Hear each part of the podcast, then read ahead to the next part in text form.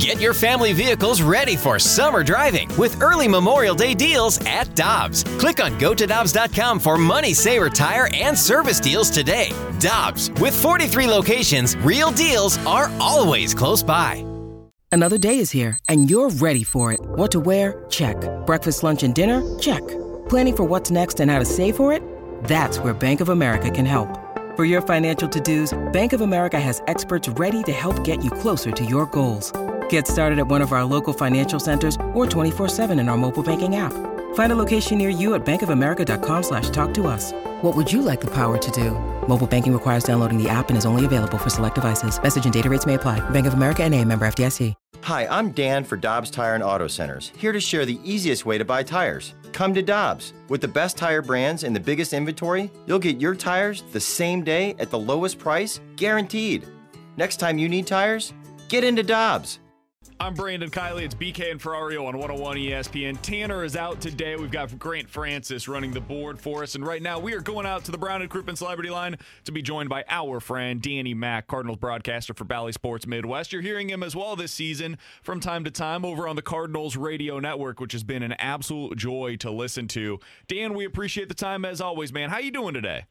I'm doing great. How about you guys? Uh, doing fantastic. So let's start out with the weekend that we just saw out of the Cardinals, Dan. I I can't remember a time where I've been more impressed and in some way surprised with the way that a pitching staff has been utilized. I feel like Oli Marmol got everything that he could squeeze out of that bullpen over the weekend, and the way he utilized all of them with the multiple innings, uh, that is what we were sold on coming into the year. What do you think about the way that the bullpen and really the pitching staff as a whole was utilized in that Cup series? Sunday night was really impressive, wasn't it? With oh my gosh. Genesis Cabrera going four. Uh, I didn't see that coming, and I was wondering where they were going to go after that. There were some guys that they could have gone to, Packy Naughton being one. Uh, they had just called up Jake Walsh. So, I mean, there, there was um, a chance to give you some other innings and, and uh, other opportunities for guys, but – I'm with you. I, I thought that Oli maneuvered that wonderfully well and uh, wasn't easy. And he goes up to every reliever before the game. You know, when guys are playing catch and they're taking BP, and he says, "You know, how you feeling?" Number one, and guys will say, "Hey, I got one for you. I got two for you." He said it was the first time that Genesis Cabrera, and he said it may have been jokingly. He said, "I got four for you, Skip."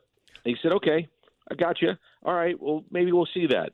And sure enough, he gave him four. So he was telling me that story on the plane, and I, and it's just uh, amazing how he was able to get the most out of him.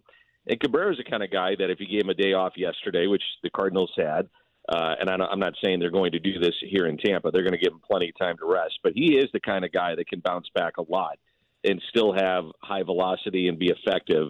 But uh, you know, it's it sets up to allow you to to feel at least comfortable going into this series and then certainly when you get back home against Cincinnati over the weekend, um, you know your bullpen isn't taxed, and it shouldn't be. So it's a it's a great job. I mean, you when you manage, you manage for the moment to win, undoubtedly, but you're also managing the season and trying to figure out how are we going to get through games to make sure that we have the best chance to win? And I, I, think Oli's done that really, really well. Dan, you, you've been around Cardinals clubhouses for a really long time. You know the relationships between players and managers throughout a season. But for me personally, watching that weekend and hearing what took place with Genesis Cabrera and Oli Marmol and how he utilized that bullpen, am I crazy to think that that was one of those moments where, man, if, if you weren't bought into Oli Marmol, if you're a player, you are officially bought in now? I, I think he's earned that even prior to it, to be quite honest with you, Alex. But yeah, I mean that's kind of moment that a, a player certainly says, "Man, my my manager trusts me and he's got my back." And um, I'll say this: Oli is very upfront and direct, and I've been saying this from day one. With, for the most part, the media. You know, I mean, he'll he'll tell you what he thinks, and he'll tell you, he said, "Man, I just made a bad move, or I I screwed up. I don't think this is right." You know, I should have gone with this guy and I went with that guy. It didn't work. My fault.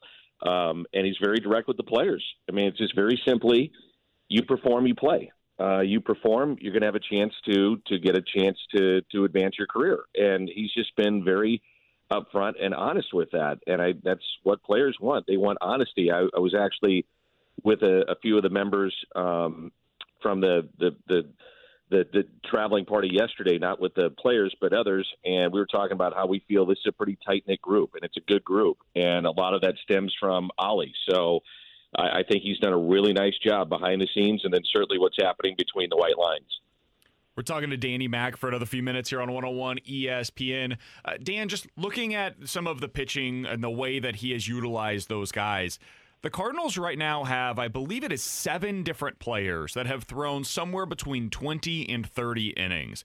And that is, I mean, that's ideal for this time of the year. It's also unique in the way that you're they're utilizing these pitchers. And I was listening to a podcast, uh, I think it was last week now, with Derrick Goold, and he had a guy who covers the Brewers on, and he was asking about the way that Craig Craig Counsell uses his bullpen. He said the thing about Counsell that is unique is there's only one guy that really has a label, and that's at the very back end of the bullpen with Josh Hader. He's only going to come in in closing situations.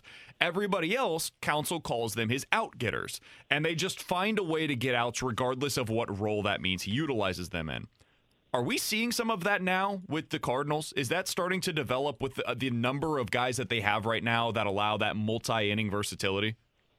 Absolutely. And I, I don't think there is a clear cut closer at this point. Now, if you had everybody healthy and rested going into a game and you're in the ninth inning, I think it's Ryan Helsley. So would he have maybe the edge over others? Yeah, I think so.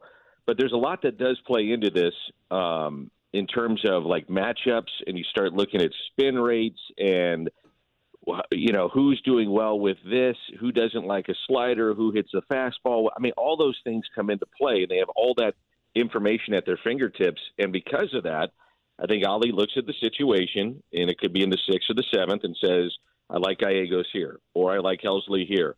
Cabrera can give us two here." And his splits are fine against righties, lefties. So yeah, I think they're kind of interchangeable parts, but man, they're really good ones to where you're not just worried about the back end of the game and saying, well, how do we get to Ryan Helsley? It's it's more of how do we get to those three guys and how do we utilize them once they're there? And it doesn't matter who saves it, we're going to wind up winning the game. And I and I think that's the the approach that he's taking right now. Hey, Dan, final one I wanted to get your thoughts on on the pitching side of things. And I know this is down the road a little bit, but we I've seen a lot of people talking about, you know, needs at the trade deadline for teams and the Cardinals have been connected. I've seen Madison Bumgarner. I know people were talking Dallas Keuchel before he signed. Do you feel like that's the biggest need for the Cardinals in the next couple of months leading up to the trade deadline is going out to find another pitcher? I, I do, um, as we talk right now, and I think a lot of that would depend on others stepping up in the lineup. So, do you want to go out and get yourself a lefty masher, a bat of some sort? Maybe you know that's something to think about. Um, but I think if you look at the the the, the situation with Flaherty, really um, is a, a good thing to have him come back, obviously. And from all accounts, his arm angle um, in talking with people around the club is back to where it was, and his stuff is very good. It's playing in its mid 90s. So if you get him back, it does take some of the pressure off. Um, saying that okay, where where are we going to get with uh, our starting rotation? We got to get it back, or you know, who's who's a guy that can fill in and and maybe take a fifth spot. Well, if Flaherty comes back, that's big. If Hicks comes back in the middle of games uh, and provides you a little link there, that's big. Um, the other part of this now is Tyler O'Neill coming back and being somewhat of Tyler O'Neill or Dylan Carlson, and I do think one of the others, uh, one of the other guys, you know, is going to step up and help you out. So that lessens the need for a bat. So it, it when you get closer to the deadline, things have a way of, of you know, kind of opening your eyes of clearly what you need. But if you're asking me right now in early June, yeah, starting pitching, I'm I'm certainly going to monitor that market probably harder than anything else. You mentioned both Dylan Carlson and Tyler O'Neill, Dan. It sounds like those guys are getting closer to their return to the Cardinals. I don't know if that'll be during this series or the next one, but it sounds like it's coming in the not too distant future, at least. What happens with these young guys that we've seen whenever those guys return to the lineup? I'm thinking specifically of a Juan Yepes, a Brendan Donovan, and Nolan Gorman. Do they still find spots in the lineup, if not every day, close to every day for those three, even when Carlson and O'Neill return? Well, I think Brendan Donovan's got to play right now. And so, you know, how you want to get creative and his versatility allows you to do that. Um, he's got to be in the lineup. I mean, the guy just is grinding through at bats and getting on base and coming up with big hits and big plays. So he's earned the time. And uh, I don't think anything is given to anybody else um, outside of Goldie and Arenado and Edman. I think, and and that's going back to what we were talking about with Oli with the bullpen. It's a great problem to have, but he's going to have to start getting creative once these guys come back. And it wouldn't shock me if we see Tyler O'Neill back tonight or tomorrow.